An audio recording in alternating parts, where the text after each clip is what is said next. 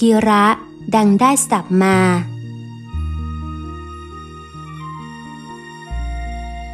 แกงลิ้น ชายคนหนึ่งเข้าไปหาหลวงพ่อที่ตนเคารพนับถือ แจ้งความประสงค์ขอคาถาที่จะบันดาลดลให้เกิดโชคลาภสักบทหนึ่ง หลวงพ่อครับ ผมอยากจนเหลือเกินทำอะไรก็ไม่ดีขึ้น อยากจะได้คาถาไปภาวนาให้โชคลาภสักบทหนึ่ง ขอหลวงพ่อได้โปรดอนุเคราะห์ด้วย หลวงพ่อมองเขา แล้วนั่งนึกอยู่พักหนึ่ง แล้วตอบเขาไปว่า คุณเอ้ยคาถาอย่างนั้นน่ะเดีอยู่กรอกนะ แต่ถ้าจะให้ดี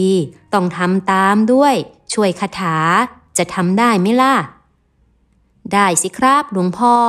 บอกมาเถอะครับ จะให้ทำอยังไง เขารีบตอบรับ คาถามีอยู่ว่า อุอากะสะ มีสี่คำเท่านี้แหละคุณ พระท่านเรียกว่าคาถาหัวใจเศรษฐีจำไว้นะ และต้องภาวนาวันละสองครั้ง ตอนเช้าครั้งหนึ่งกับก่อนนอนอีกครั้งหนึ่ง เขารีบทวนคำหลวงพ่อหลายครั้ง จนจำคาถาสี่ตัวนั้นได้ คล่องปาก แล้วถามว่า สิ่งที่ผมต้องทำกับคาถามีอะไรบ้างครับหลวงพ่อ คาถานี้เป็นคาถาของพระพุทธเจ้านะ อุ คือต้องขยันทำมาหากิน อย่าเกียจคร้าน อาคือต้องรักษาทรัพย์ที่หามาได้ อย่าให้แตกหักเสียหายก่อนเวลาอันควร กะ คือต้องคบเพื่อนที่ดี มีคู่ครองที่ดี ๆ สะ คือต้องจ่าย แต่พอดี รู้จักกินรู้จักใช้ อย่าให้สุรุ่ยสุร่ายเกินจำเป็น คือต้องประหยัดนั่นแหละทำได้อย่างนี้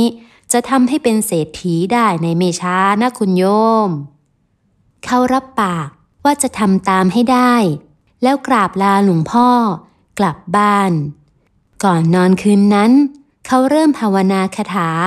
อุอากาสะหลายเที่ยว ตอนเช้าก็ภาวนาอีก เสร็จแล้วก็ไปทำงาน เขาเริ่มปฏิบัติตามข้อปฏิบัติที่กำกับคาถา ตั้งแต่วันนั้น โดยเก็บหอมรอมริบเงินทองเอาไว้ ต่อมาไม่นาน ก็สามารถตั้งตัวได้ในที่สุด เมื่อมีเงินทุนมากแล้ว ก็ไปค้าขายในต่างถิ่น ขยายสาขา ขยายกิจการไปทำอย่างอื่น จนกลายเป็นเศรษฐีได้ในที่สุด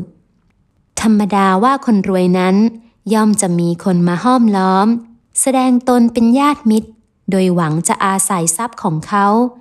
เศรษฐีใหม่นั้นก็เช่นกัน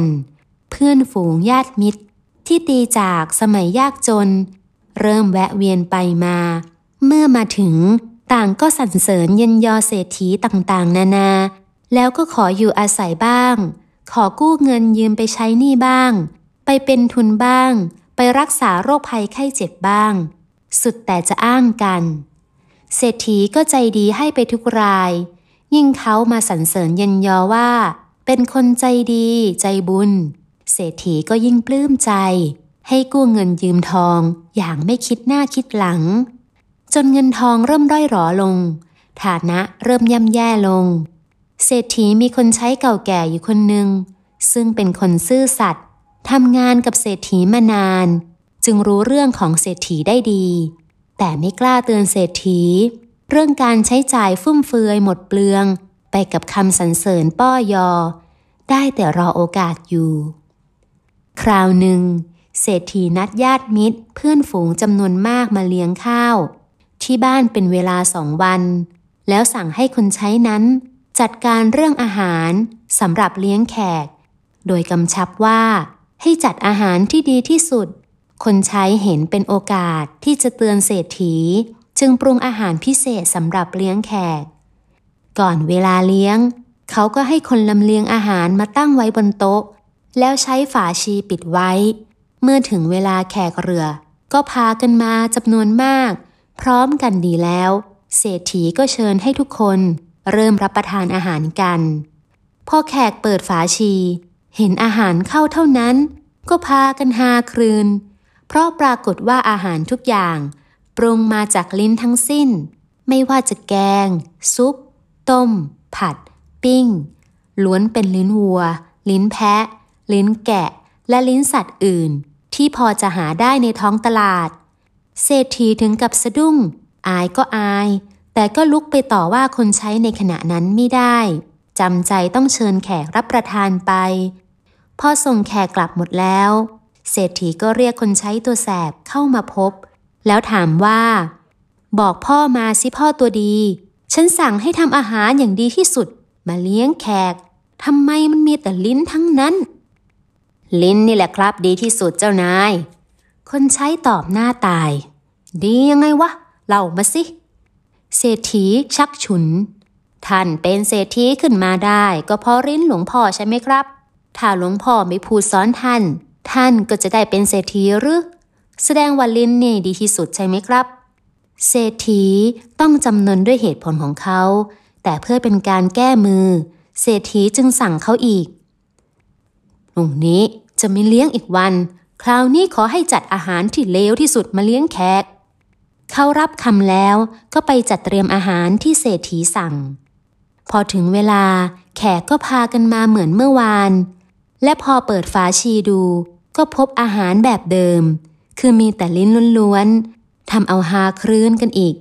เศรษฐีก็อาย ฉุนก็ฉุน แต่ก็อดทนรอ ทรงแขกกลับหมด แล้วก็รีบไปไล่เบี้ยคนใช้ พ่อตัวดีทำฉันขายหน้าอีกจนได้นายแกบอกว่าลิ้นเป็นสิ่งที่ดีที่สุด แต่วันนี้ฉันสั่งให้ทำอาหารที่เลวที่สุดมาเลี้ยงแขกทำไมแกจึงปรงลิ้นมาเลี้ยงแขกอีกล่ะ ท่านครับ ลิ้นนี่แหละเป็นสิ่งที่ดีที่สุด และเป็นสิ่งที่เลวที่สุดแล้วครับ คนใช้ตอบฉะฉาน เพราะเป็นโอกาสได้เตือนสติเศรษฐีแล้ว ไหนว่ามาสิ ลิ้นที่ดีที่สุดเป็นยังไง เลวที่สุดเป็นยังไง ท่านครับ ท่านได้ดีเพราะลิ้นหลวงพ่อ แต่วันนี้ท่านกำลังวิบัติ และกำลังล่มจม เพราะลิ้นของญาติมิตรเพื่อนฝูง ต่างก็มาหย่นยอท่านท่านเองก็หลงลิ้นประจบกินของคนเหล่านั้น จึงวานเงินทองให้พวกเขาอย่างไม่เสียดาย ลิ้นของพวกเขากำลังทำให้ท่านหมดตัวท่านก็เห็นว่าลิ้นไม่เลวที่สุดอย่างที่ผมว่าหรือขอรับ คนใช้ร่ายยาวแล้วย้อนถามเศรษฐียืนฟังนิ่ง จนเขาพูดจบ ตัวแข็งทื่อ ได้สติหูตาสว่างขึ้นมา ถึงกับสุดตัวลงไปกอดคนใช้ แล้วร้องไห้โฮออกมาอย่างไม่อาย เศรษฐีรอดตัวพ้นจากความล่มจมหมดเนื้อหมดตัวไปได้ ด้วยลิ้นของคนใช้ชั้นสูง โดยแท้เลยทีเดียว